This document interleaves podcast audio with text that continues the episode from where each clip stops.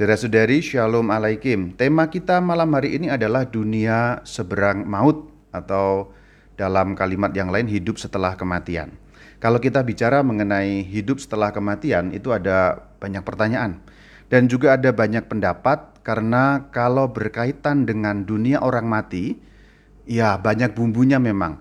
Seringkali juga orang Katolik e, melihat segala sesuatu yang terkait dengan orang mati dari kebudayaan, dari masyarakat sehingga tidak tahu persis kalau ajaran Katolik itu seperti apa. Maka muncul macam-macam pertanyaan. Misalnya, benarkah ada roh gentayangan? Nah ini kan berkaitan dengan orang mati. Benar nggak sih ada roh gentayangan? Nah, ini membingungkan eh, banyak orang termasuk orang Katolik. Tetapi kalau kita mengikuti ajaran Katolik sebenarnya tidak akan membingungkan lagi. Kalau ini semua kita pahami menurut ajaran Katolik yang benar.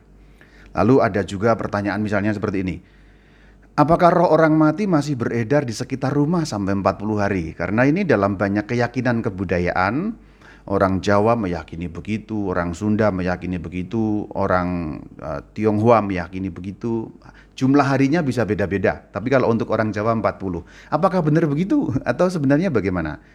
Maka malam hari ini saya akan menjawab sesungguhnya seperti apa dunia orang mati menurut ajaran Katolik. Jadi ini disclaimernya ini ajaran Katolik. Dan kalau Anda orang Katolik memang sebaiknya mengikuti apa yang diajarkan oleh gereja Katolik sehingga tidak menjadi salah langkah ketika berkaitan dengan dunia orang mati. Jadi, digarisbawahi bahwa malam hari ini saya bicara menurut ajaran gereja Katolik. Karena kita bicara mengenai dunia orang mati, ada apa seberang kematian? Pertama yang akan saya bahas adalah apa itu mati? Bagaimana mati? penjelasannya macam-macam karena ada kematian medis macam-macam. Tapi ini saya akan menjawab menurut iman Katolik. Dan selalu harus mengutip satu kitab yang bernama KGK, kitab uh, suatu kitab yang bernama KGK, Katekismus Gereja Katolik yang merupakan ringkasan iman Katolik yang valid untuk kita kutip. Saya mengutip KGK artikel atau nomor 1005. Saya baca. Supaya bangkit bersama Kristus, kita harus mati bersama Kristus. Untuk itu, perlu beralih dari tubuh ini untuk menetap pada Tuhan. Dalam kepergian ini, dalam kematian, jiwa dipisahkan dari tubuh. Ia akan disatukan kembali dengan tubuhnya pada hari kebangkitan orang-orang yang telah meninggal. Kalimatnya panjang, tapi saya akan mengutip satu kalimat pendek eh, dari susunan yang panjang itu saya kutip ulang bagian pendeknya. Ini teks yang sama tadi, hanya saya satu bagian kecil saya kutip, dalam kematian jiwa dipisahkan dari tubuh. Nah inilah kematian menurut iman katolik. Definisi kematian secara iman, boleh dikatakan secara teologis, jiwa dipisahkan dari tubuh. Jiwa terpisah dari tubuh. Seperti apa? Ini manusia. Manusia itu bagaimanapun adalah tubuhnya. Ya, betul ya. Saya bisa dikenali sebagai manusia sebagai seorang Bayu yang berbeda dari Kevin atau berbeda dari Virdi karena saya punya tubuh sehingga orang melihat tubuh saya mengenal saya. Jadi manusia itu tubuhnya, tetapi manusia itu melebihi tubuhnya. Manusia bukan hanya tubuhnya. Manusia adalah tubuhnya sekaligus melebihi tubuhnya. Ini perkataan filosofis. Kalau yang nggak paham ya sudah tinggal saja. Jadi kalau mau dikalimatkan manusia adalah tubuhnya. Sekaligus manusia melebihi tubuhnya, melampaui tubuhnya. Manusia bukan hanya tubuhnya, meskipun secara sehari-hari dikenali dari tubuhnya. Kalau saya nggak bertubuh, saya nggak bisa dikenali dari orang lain dan tidak bisa dibedakan. Itu maksudnya. Manusia itu utuh jiwa dan raga. Nah, sebenarnya di uh, yang tidak kelihatan itu ada jiwa, yang kelihatan kan badan sebenarnya. Maka saya gambar yang badan warna merah, yang jiwa warna ungu. Itu untuk menggambarkan saja. Jadi manusia yang utuh ya ada dua itu di dalam dirinya. Ada jiwa dan badan. Sedikit menyimpang bukan tema kita tapi saya mau jelaskan. Badan itu terlihat jasmani, jiwa tidak terlihat. Nah, khusus kalau untuk manusia, jiwa itu juga bisa disebut roh karena roh ini istilah. Roh adalah istilah untuk jiwa yang mampu mengenal Sang Pencipta. Jadi, istilah untuk manusia itu khusus roh. Kalau binatang tidak punya roh, mereka ada jiwa tapi tidak bisa disebut roh karena binatang tidak mampu mengenal Sang Pencipta. tidak mampu tahu Tuhannya siapa, tidak mampu beribadah, tidak mampu menyembah Tuhan, beda dengan manusia. Nah, jiwa yang mampu mengenal Sang Pencipta atau jiwa yang bisa menyembah Tuhannya itu namanya roh. Itu istilah sebenarnya. Itu membedakan dengan binatang, membedakan dengan makhluk yang lebih rendah. Oke, kembali ke sini. Jiwa dan badan atau roh dan badan sama kalau untuk manusia. Mati adalah terpisah. Nah, ini mati. Kalau ini hidup, ya ini mati sekarang. Hidup mati, hidup mati. Hidup begitu modar ini begini. Jiwa dipisahkan dari badan. Ini yang disebut mati. Pada detik kematian itu, jadi begitu mati, ya hidup terus mati, cek mati, jiwa langsung masuk dalam pengadilan ilahi. Detik itu juga langsung pada saat kematian itu. Jadi pada saat kematian, jiwa langsung menghadap pengadilan ilahi. Badan ke mana? Badan membusuk, mengurai. Jadi mulai sejak detik kematian itu badan kan sudah mati. Sudah tidak ada aliran darah, sudah tidak segala macam sudah berfungsi-fungsi biologisnya berhenti. Maka badan membusuk atau mengurai. Nah, kalau kita gambarkan yang terjadi pada manusia menurut iman Katolik seperti ini. Mati jiwa dan badan pisah, langsung yang berarti saat itu juga, saat manusia detik itu juga mati, katakanlah begitu, jiwa langsung menghadap pada pengadilan ilahi, badan membusuk mengurai meskipun masih butuh waktu. Tapi detik ketika meninggal ya dia mulai proses penguraian atau proses pembusukan itu. Ini yang terjadi. Jadi sebenarnya yang mati itu apanya? Badannya. Jiwa tidak bisa mati. Maka kalau orang disebut mati, meninggal dunia, meninggalkan dunia ini. Maksudnya dunia yang fana, dunia jasmani ini. Maka istilah bahasa Indonesia itu bagus sekali sebenarnya. Meninggal dunia, meninggalkan dunia ini. Dunia ini itu dunia yang mana? Dunia yang jasmani ini. Kan ini semua kan materi yang kita yang ada di dunia ini. Maka mati istilah bahasa Indonesia meninggal dunia itu bagus sebenarnya. Karena jiwanya tetap hidup. Jadi orangnya itu masih hidup, hanya orangnya tidak lagi berbadan, gitu loh. Kalau sebelumnya, misalnya saya sekarang hidup kan saya berbadan. Kalau saya mati, saya tidak mati. Artinya jiwa saya tidak mati. Yang mati adalah badan saya. Badan yang saya pakai ini. Sayanya masih hidup. Lalu kalau orang mati itu masih bisa merasakan nggak? Ya bisa, karena jiwa itu bisa merasakan. Ingat bahwa jiwa itu bisa berpikir, bisa merasakan, hanya tidak lagi memiliki kelengkapan badaniah. Itu. Oke, kembali ke sini, perhatikan bahwa begitu mati, jiwa masuk pengadilan ilahi, badan masuk ke bumi, membusuk, mengurai. Selesai. Untuk urusan badan kita tidak bahas. Saya sudah bahas hari Kamis, hari, hari Senin yang lalu sebenarnya di seminar yang lain. Karena tema kita kan hidup sesudah kematian, maka kita membahas yang jiwa ini. Ini yang akan kita teropong sekarang. Apa yang terjadi dengan jiwa tadi? Kan badan mati, busuk, dikremasi atau dikubur, pokoknya busuk selesai. Udah bukan urusan kita untuk pembicaraan ini. Nah, jiwa sekarang masuk ke pengadilan ilahi. Apa yang terjadi? Mari kita lihat apa yang terjadi. Bagaimana pengadilan ilahi itu? Ini pertanyaan selanjutnya. Tadi mati sudah selesai terjawab ya. Bagaimana mati? Selesai, clear. Sekarang bagaimana pengadilan ilahi itu? Mengingat bahwa pada detik kematian, jiwa langsung diadili oleh Allah. Ini KGK 1021. Bunyinya begini, saya bacakan ini panjangnya. Perjanjian baru berbicara mengenai pengadilan terutama dalam hubungan dengan pertemuan definitif dengan Kristus pada kedatangannya yang kedua. Tetapi berulang kali ia juga mengatakan bahwa setiap orang langsung sesudah kematiannya diganjari sesuai dengan pekerjaan dan imannya. Kita urai pelan-pelan. Ini kalimat yang sama hanya saya kutip sedikit ya. Ini kalimat yang panjang, sekarang kalimat yang pendek. Mengenai pengadilan. Nah, ini pengadilan yang dimaksud pengadilan tadi itu. Yang diadili apanya? Jiwanya. Badannya diadili enggak? Enggak. Badannya busuk. Badannya mengurai, badannya hancur. Yang diadili jiwanya orang, ya, rohnya orang mengenai pengadilan, pengadilan atas jiwa manusia itu pada kedatangannya yang kedua. Berarti pengadilan terjadi kapan? Kedatangannya nya di situ Kristus, Tuhan junjungan kita. Jadi baginda Yesus nanti akan datang pada akhir zaman yang disebut parusia kedatangan kedua atau kita menyebutnya akhir zaman atau hari kiamat. Berarti pada saat hari kiamat nanti akan diadili. Ada ayatnya ada. Anda yang suka mata ayatan ini saya kasih nih. Matius 25, 31, 32, 33.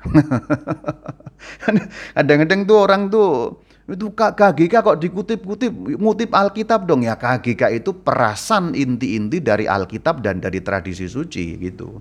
Kalau ngutip KGK itu ya sudah tercakup di dalamnya pasti ada Alkitab. Tapi kadang-kadang masih ada yang itu ayatnya di mana? Ya oke untuk yang mata ayatan saya puaskan Anda. Matius 25 31 32 33 silakan dibaca saya tidak akan membacakannya tapi ini semua orang tahu ceritanya ini pengadilan pada akhir zaman yang disebut pengadilan terakhir. Jadi KGK itu menyimpulkan dari isi kitab suci dan tradisi suci mengenali mengenai pengadilan pada saat kedatangan Kristus yang kedua akhir zaman. Ini ayatnya. Namun, nah, namun KGK ini tadi eh, ayat yang sama atau artikel yang sama. Saya kutip juga. Ini kan panjangnya tadi ini ya panjangnya ini. Nah, saya kutip bagian yang lain juga yang pendek. Setiap orang langsung sesudah kematiannya. Nah, di sini ternyata iman Katolik mengenal dua kali pengadilan atau dua pengadilan yang berbeda. Yang pertama, pengadilan yang disebut di KGK yang disebut pertama maksudnya nanti akhir zaman. Yaitu yang pertama disebut maksudnya pengadilan nanti pada akhir zaman Lalu yang kedua disebut justru pengadilan yang langsung sesudah kematian atau pada saat kematian itu. Begitu mati langsung diadili. Loh, kok begitu? Ayatnya ada nggak, ada, ada ayatnya. Yang suka mata ayatan saya kasih tahu ada ayatnya. Jadi rupanya KGK 1021 memberitahu kita ada dua jenis pengadilan atau dua kali pengadilan. Nanti kelak sudah Kristus datang akhir zaman dan langsung pada saat orang meninggal. Ini ngawur nggak Romo? Nggak ngawur karena KGK. KGK itu ajaran Katolik yang paling valid. Posisi gereja Katolik semua ada di KGK. Tapi ada ayatnya nggak? Lagi-lagi mata ayatan. Oke deh.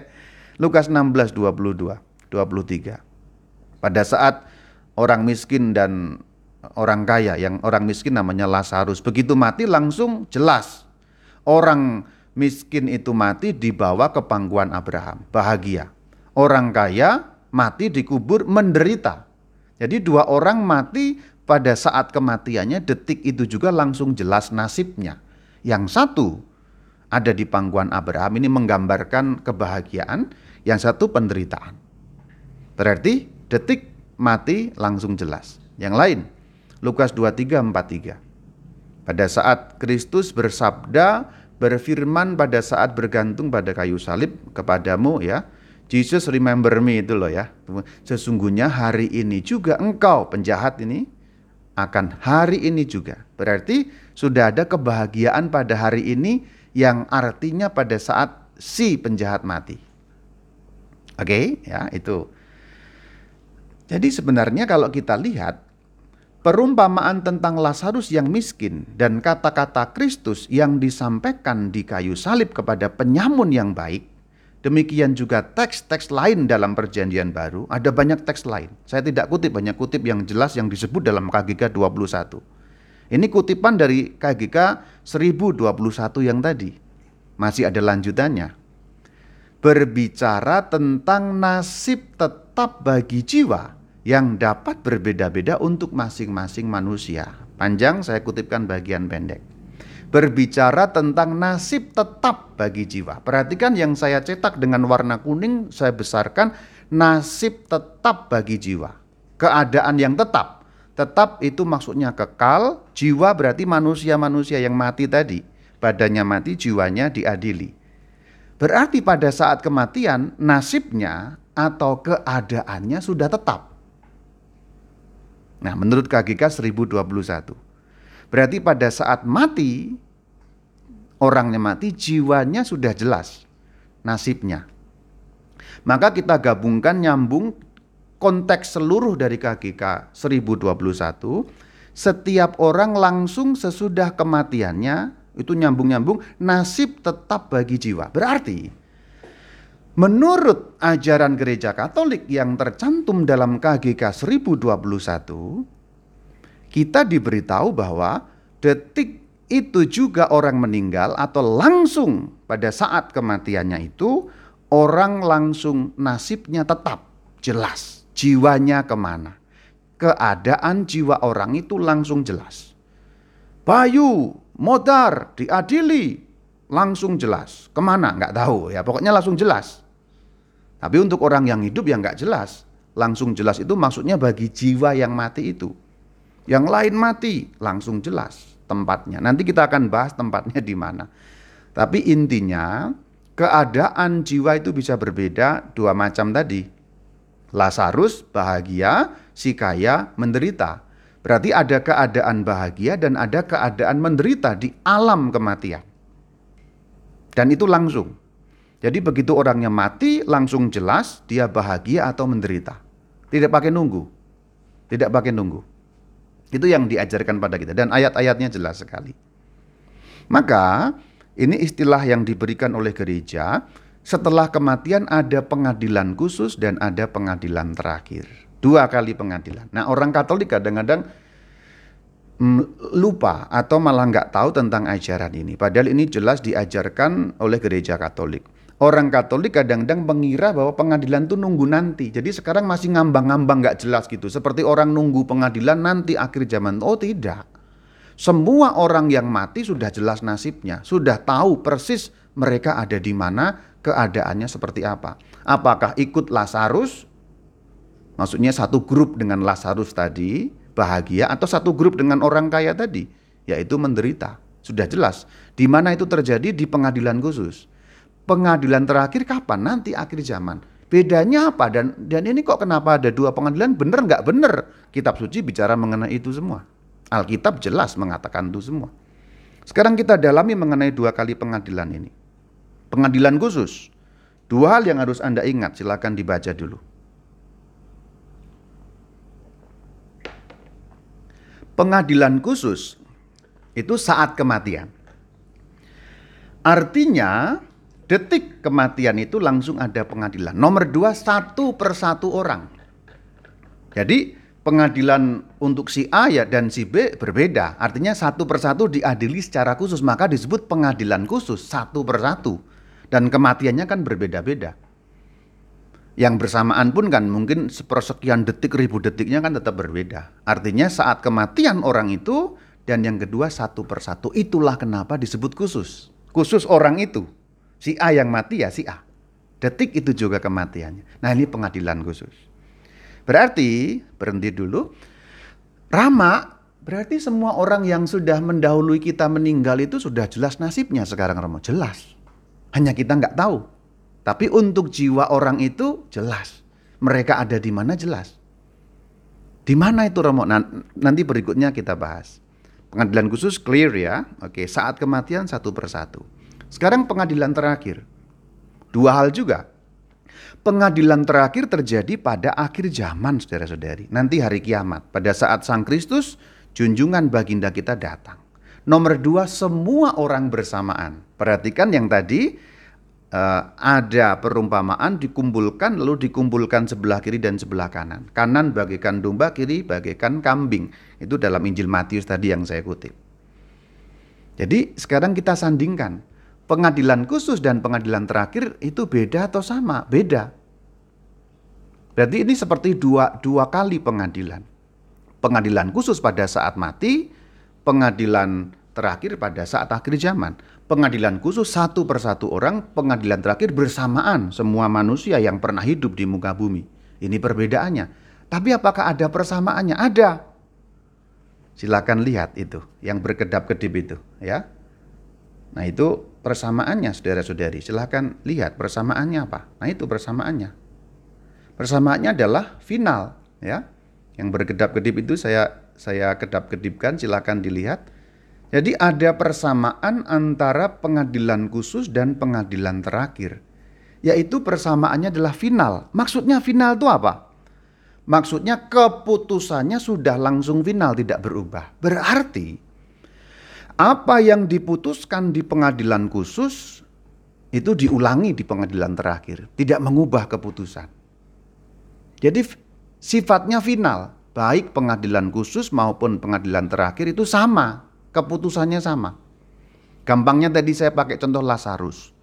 Ketika dia mendapat pengadilan khusus saat pengat, pe, kematiannya, kamu orang orang miskin Lazarus, kamu ada di pangkuan Abraham berarti kebahagiaan. Nanti pada saat pengadilan terakhir juga sama kebahagiaan. Si orang kaya demikian juga penderitaan nanti pengadilan terakhir nggak berubah. Jadi sifatnya final artinya sudah tetap kekal. Itu maksudnya. Ya itu persamaannya. Jadi ada tiga hal, dua ada perbedaan, satu persamaan. Kita lihat sekarang KGK 1022. Pada saat kematian, saat kematian ya, saat kematian, detik itu juga mati, setiap manusia menerima ganjaran abadi dalam jiwanya yang tidak dapat mati. Jadi pada saat kematian langsung jelas abadi. Ganjaran berarti keputusan dalam jiwanya. Ini berlangsung dalam satu pengadilan khusus. Nah itu dia. Berlangsung dalam satu pengadilan khusus. Perhatikan saya kutip dengan pendek. Ganjaran abadi dalam jiwanya. Sudah abadi berarti. Yang dimaksud abadi apa keputusannya tadi? Kekal. Maka berlangsung terus nanti sampai pengadilan terakhir dan kekal abadi artinya berlanjut terus-menerus tanpa putus. Kalau menderita ya menderita terus tanpa putus, kalau bahagia bahagia terus tanpa putus. Lazarus sekali bahagia dia kekal, tetap bahagia. Orang kaya tadi menderita tetap kekal bahagia, tetap kekal menderita, tidak mungkin bahagia, tidak mungkin berubah artinya. Nah, di situ diputuskan di pengadilan khusus. Rujukannya KGK 1022. Artinya di bagian sini kita tahu ganjaran abadi itu diputuskan saat pengadilan khusus. Lanjut sekarang. Ada bagian yang perlu ditegaskan. Ganjaran abadi dalam jiwanya. Nah, jadi keputusan kekal tadi itu perhatikan, saya akan pelan-pelan. Orangnya mati, badannya busuk, jiwanya diadili yang disebut pengadilan khusus. Nah, pada saat pengadilan khusus tadi sudah tetap keputusannya kekal, menderita atau bahagia, tetapi baru menyangkut jiwanya. Makanya KGK memberi istilah ganjaran abadi dalam jiwanya. Jadi penderitaan yang dialami penderitaan dalam jiwanya. Jadi jiwanya yang terkena keputusan itu. Kalau bahagia ya jiwanya yang terkena keputusan bahagia itu. Apakah jiwa bisa bahagia atau menderita Romo? Ya bisa. Penderitaan itu dua macam loh saudara. Penderitaan yang namanya penderitaan e, badaniah atau jasmani. Kalau Anda sakit punggung, sakit encok, lalu apa pun lah batuk-batuk itu namanya penderitaan jasmani. Penderitaan yang bersifat jiwani atau rohani, apakah ada? Ada. Apa contohnya? Kalau Anda diselingkuhi, itu Anda menderita secara jiwa kan? Kejiwaan Anda menderita. Kalau orang yang Anda cintai meninggalkan Anda, itu Anda tidak sakit secara badan. Badan nggak sakit, sehat-sehat saja, sehat walafiat. Tetapi jiwa Anda mengalami penderitaan. Jadi jiwa pun bisa mengalami penderitaan atau kebahagiaan. Jadi di sini Ketika orang meninggal, pengadilan sudah memutuskan dia bahagia atau menderita. Bagian mana yang menderita atau bahagia itu jiwanya. Lalu badannya di mana kok hanya jiwanya Romo? Ke mana badannya? Membusuk. Jadi gampangnya begini. Saya pakai contoh. Kakek saya lah, Mbah Ibnu namanya. Kakek saya itu Mbah Ibnu Widodo namanya. Itu kakek saya. Bukan Joko Widodo ya, hanya sama Widodonya saja kakek saya Mbah Ibnu Widodo sudah meninggal. Badannya di mana? Di kalasan sana. Membusuk. Mohon maaf Mbah, ya memang membusuk karena dikubur, di kuburan. Jiwanya pada saat meninggal itu diadili. Dan sudah jelas dia menderita atau bahagia. Menderita atau bahagia Romo nggak tahu, Allah yang tahu. Nah kebahagiaan sekarang kita andekan kebahagiaan lah. Harapan saya mbah saya masuk surga. Sekarang bahagia di surga. Tapi bahagianya Mbah Ibnu Widodo di surga itu baru jiwanya. Belum dengan badannya. Jadi kalau sekarang disebut masuk surga itu baru jiwanya. Hanya Bunda Maria yang sudah lengkap jiwa dan raganya. Berarti di surga baru dua orang yang lengkap dengan jiwa dan raganya. Pertama, Sang Kristus baginda kita. Nomor dua, Sang Theotokos Bunda Maria. Karena diangkat ke surga dengan jiwa raganya. Yang lain baru dengan jiwanya. Clear ya? Santo Santa, contoh hari ini Santo Gregorius. Santo Gregorius bahagia nggak bahagia? Pasti orang sudah santa, Santo, orang kudus. Tapi kebahagiaannya Santo Gregorius baru dengan jiwanya. Badannya Santo Gregorius di mana? Di bumi ini, di mana busuk. Clear ya? Oke ya. Nanti ini nyambung ke kebangkitan bagian terakhir. Tapi sudah jelas bahagia atau menderita sampai di sini. Karena jiwanya ada langsung keputusan final. Nah, sekarang kita akan membahas mengenai roh gentayangan. Siap, siap. Saya minum dulu, Anda siap-siap. Tatap mata saya. Karena kita akan bicara mengenai roh gentayangan, saudara. Pastikan Anda tidak pergi dari channel ini. Sekarang kita bahas roh gentayangan. Tadi ini sudah ada landasan semua ya.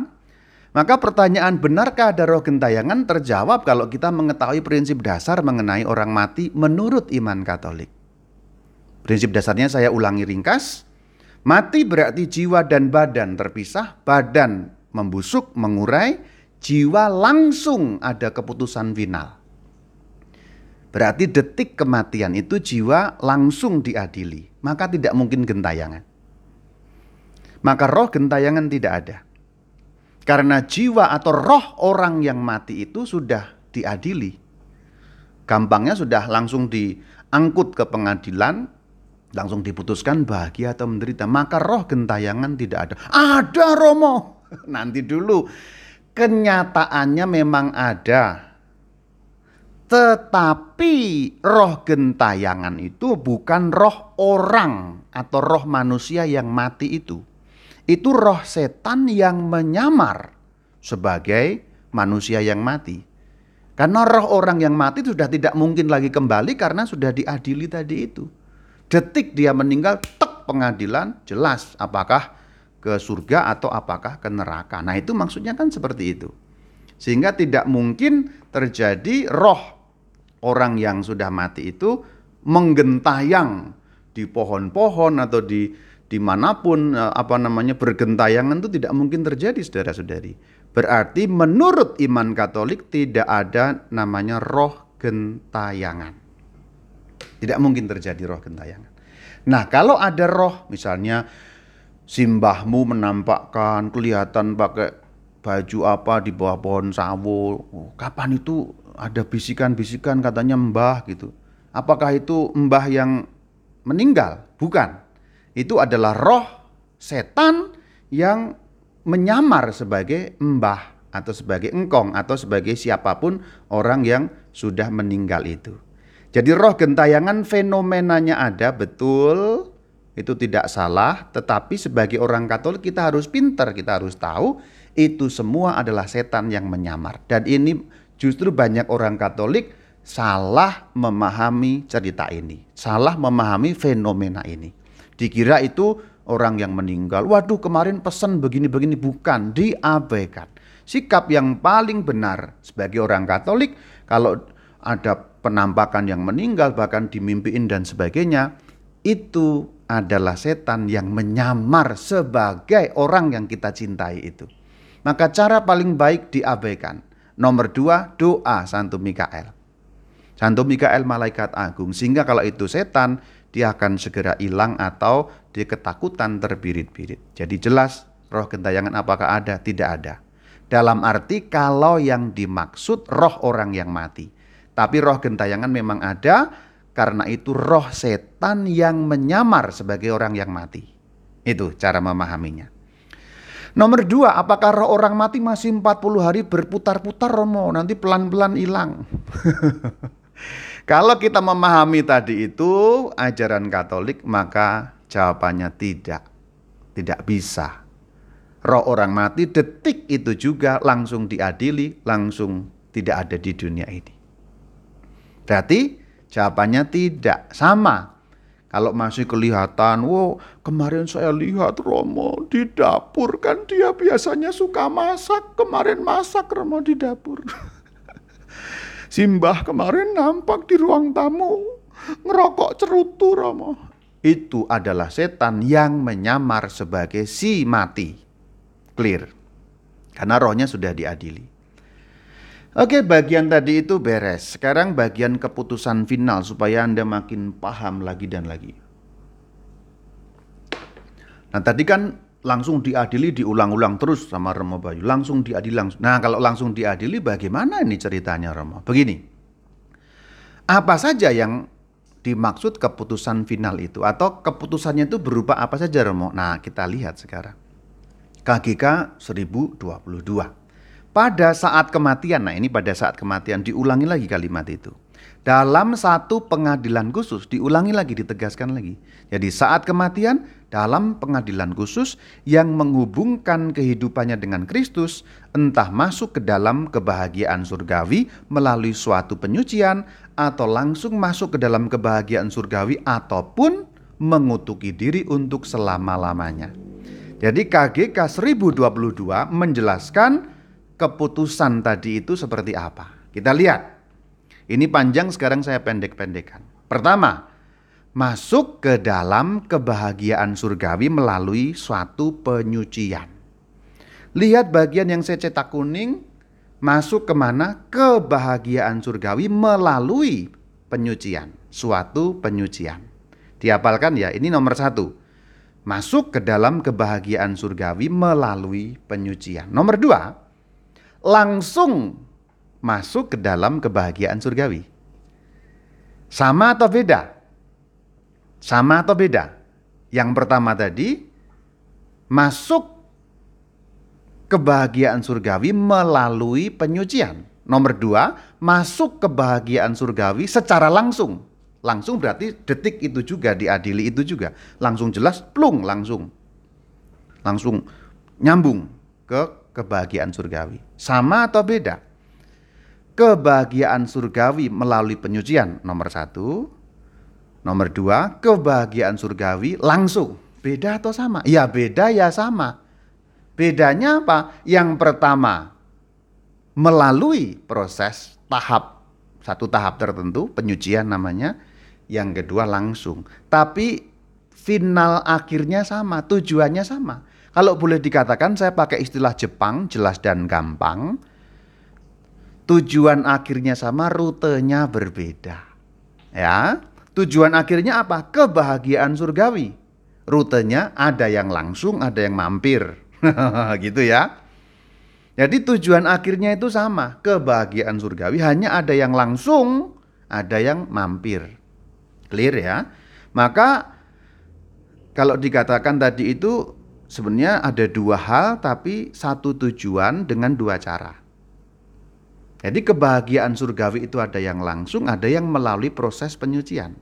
Yang ketiga, mengutuki diri untuk selama-lamanya. Berarti kekal. Mengutuki diri itu istilah penderitaan. Mengutuki diri berarti istilah untuk satu penderitaan, kesusahan yang kekal. Nah, istilah kita sehari-hari, kebahagiaan tadi surga, mengutuki diri tadi neraka. Berarti kalau kita bahasakan pakai bahasa sehari-hari, tujuannya hanya dua sebenarnya pengadilan khusus itu menentukan dua tujuan. Apakah surga atau neraka? Surga berarti kebahagiaan, neraka berarti kutukan diri kekal. Dua-duanya kekal. Jadi gampangnya begini. Mbah Ibnu Widodo, lagi-lagi mbah saya, meninggal dunia. Badannya membusuk, jiwanya langsung diadili pada saat mati, terus diadili Ibnu Widodo begini-begini, keputusan kamu masuk surga, tok surga. Berarti hanya ada surga atau neraka. Pertanyaannya adalah, penyucian di mana Romo? Tadi itu perhatikan ya, surga rutenya dua. Rute langsung dan rute melalui. Tapi pilihannya hanya dua sebenarnya.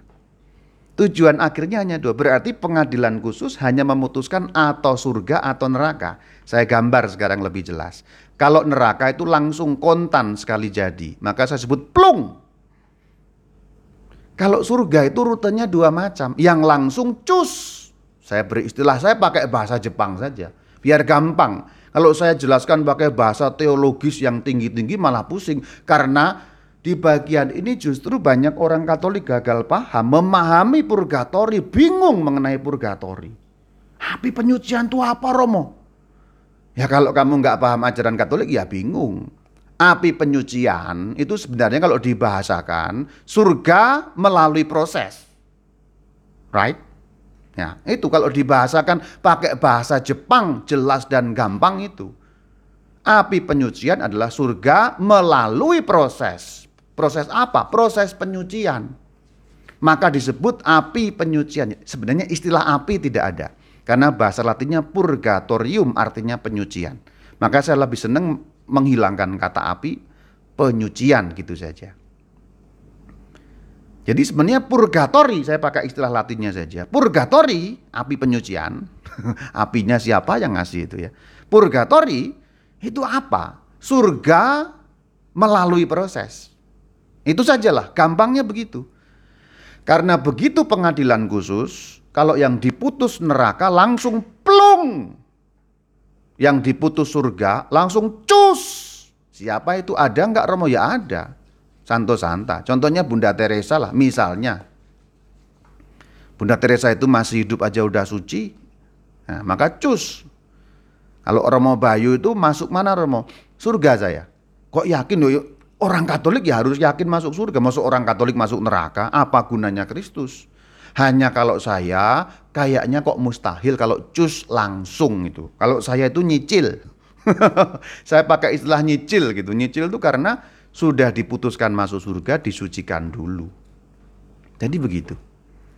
Maka kalau disebut keputusannya itu berapa macam? Dua.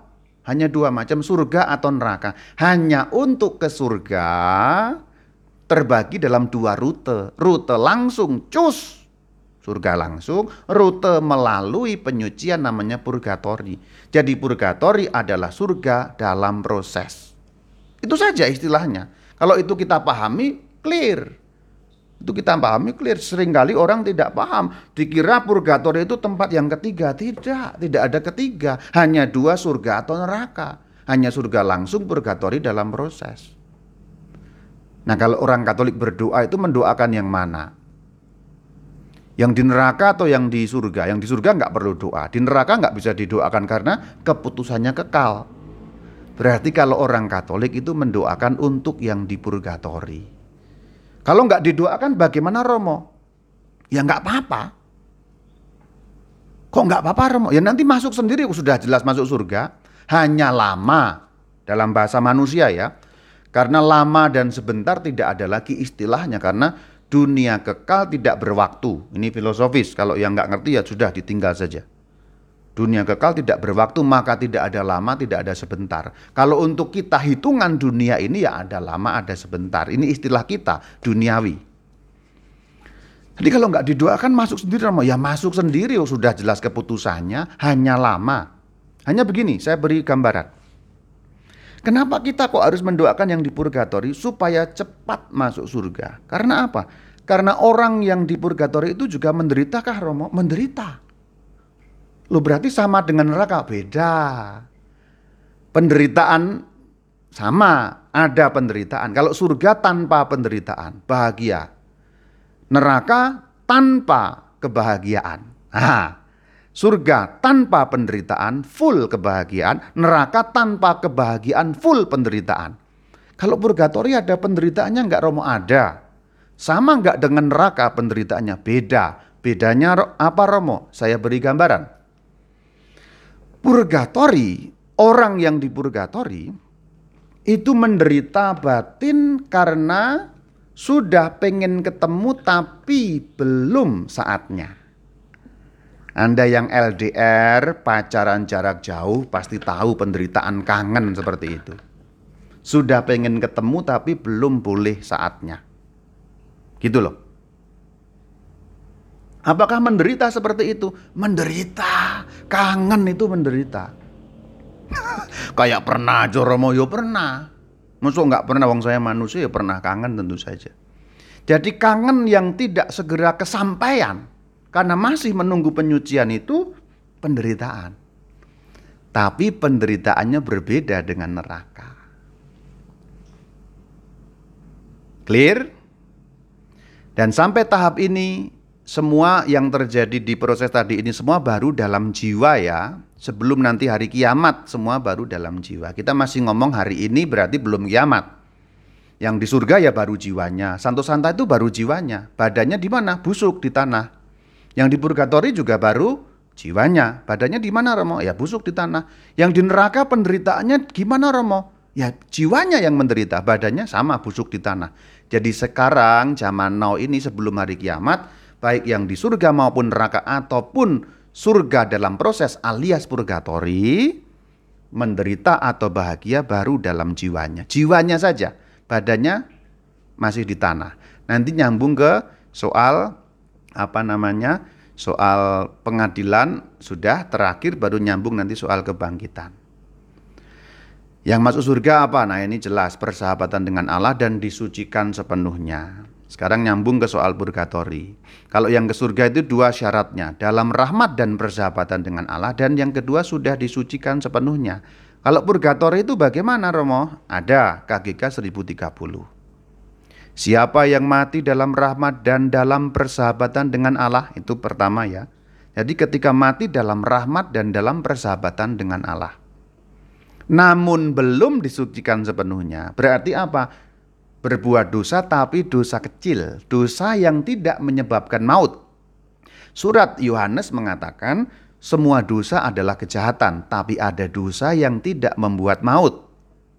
Jadi maksudnya begini, semua dosa itu jahat, tetapi ada dosa yang tidak membuat Anda kehilangan surga. Itu loh maksudnya.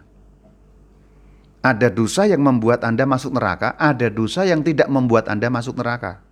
Lu kok beda-beda Romo? Ya iya, bobot dosa memang beda-beda. Bunuh orang sama nyolong hmm, satu wafer kan beda kan. Bobotnya kan beda. Anda membunuh orang sama mencuri mangga pasturan itu kan lain. Bobotnya lain gitu. Nah gitu. Jadi ini yang dimaksud belum disucikan sepenuhnya berarti dosa kecil saya tebalkan. Namun, nah orang ini yang masuk kepada purgatori. Gampangnya purgatori adalah surga dalam proses. Artinya orangnya sudah jelas masuk surga, hanya dosa kecilnya tadi perlu dibersihkan. Clear. Maka jangan lagi bingung mengenai purgatori. Ada ayatnya Romo banyak ayatnya. Ada dosa yang bisa diampuni di dunia ini maupun kelak ada. Dosa-dosa kecil itu pengampunan masih berlaku, tapi kalau dosa besar tidak berlaku. Artinya pada saat Anda mati dengan dosa besar lepas dari Tuhan. Penderitaan kekal. Sekarang kebangkitan. Kebangkitan berarti akhir zaman kedatangan Kristus kedua ya. Sampai tahap ini kan kita baru ngomong mengenai penderitaan atau kebahagiaan baru dalam jiwa. Tapi nanti akhir zaman tadi yang panjang saya ulangi lagi KGK 1005.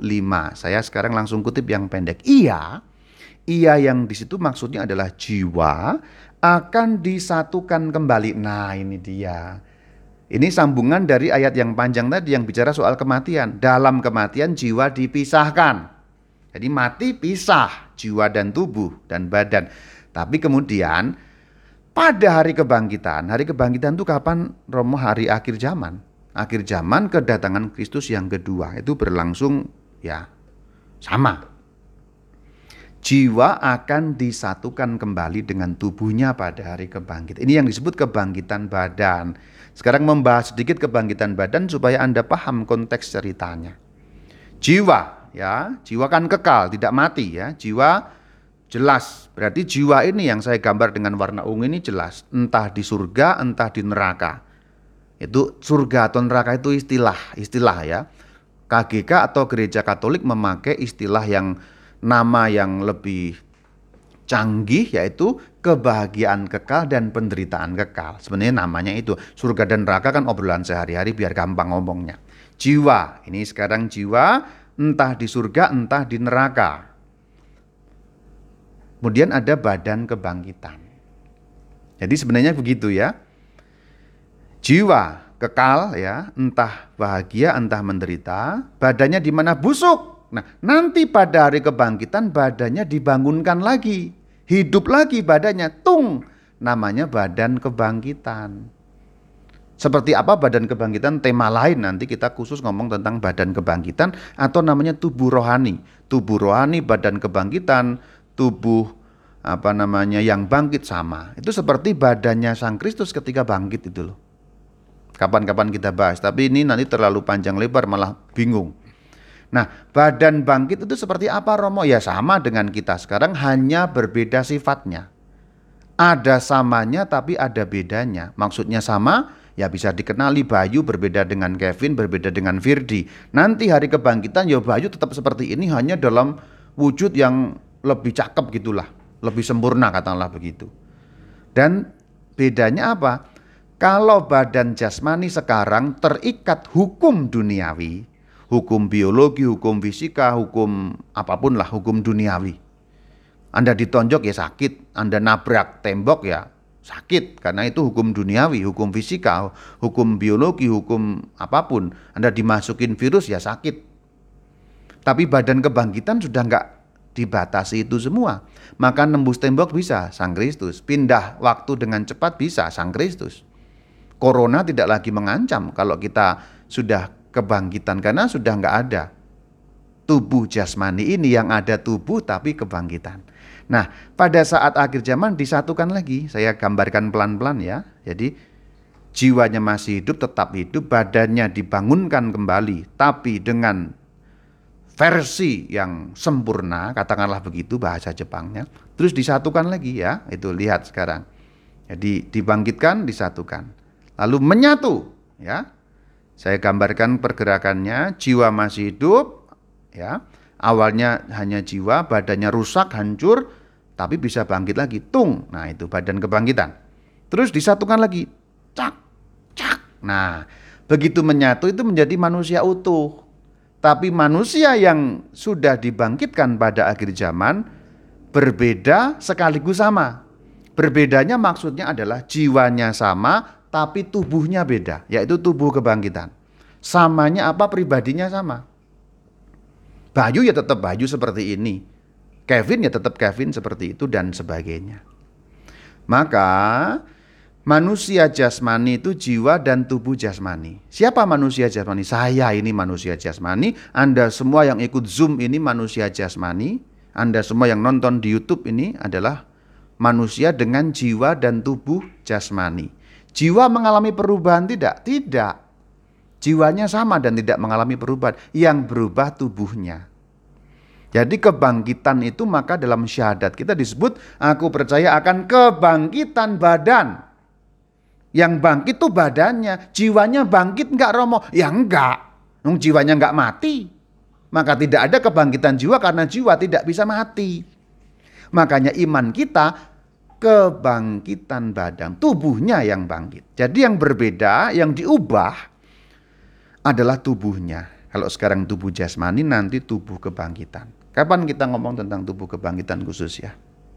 Dan itu selesai.